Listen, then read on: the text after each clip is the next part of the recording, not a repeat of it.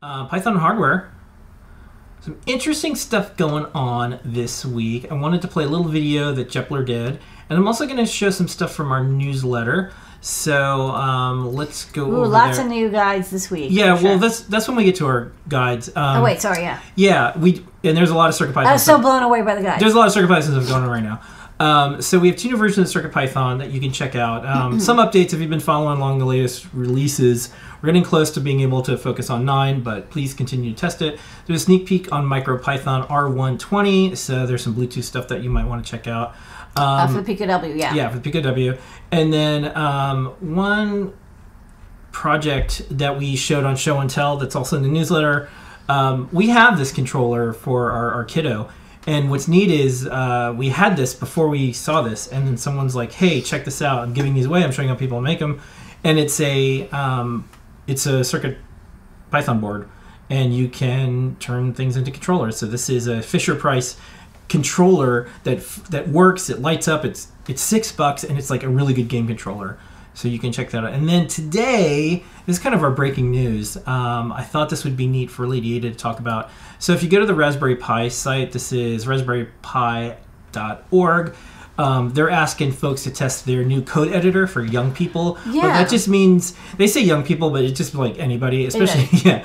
Um, so young people age seven and older to learn how to write code. What's neat is this is inside a browser, so you know. Yeah, it's um it's fully browser running, so you can actually run Python code within the browser, which I thought was Yeah. nice. So it's got a built-in like Python runtime, um, which is nice because usually JavaScript is what you would be able to do within Yeah. a browser, but the, you know there's people have ported Python to um, you know WebAssembly or Java or something. So uh, it's running within the browser, but then you can also download the code. So what's neat about this is um, you know you can uh, write code for your Raspberry Pi or just learning Python, and then you can download the files if you go to the um, the browser. So Yeah. yes, you Just can like you can click download to download the file. But Um, showing it all out? Yeah. yeah, and then um, you can get the, the you know the main.py Yeah. file. You can multiple files. So it's you know this could be really useful for um, and they're making sure it runs on mobile and it runs on tablets and Chromebooks.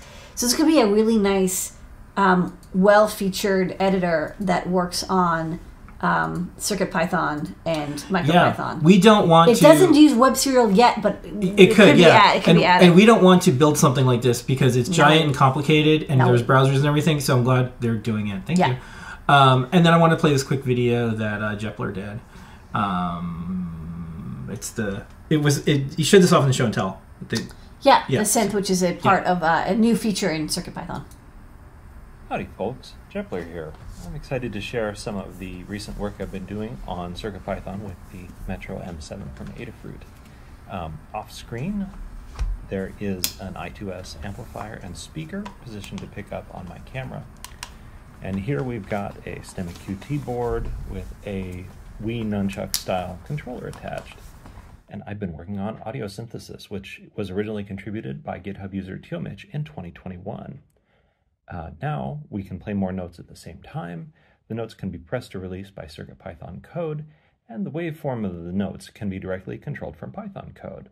So let me show you, and please keep in mind I'm no musician.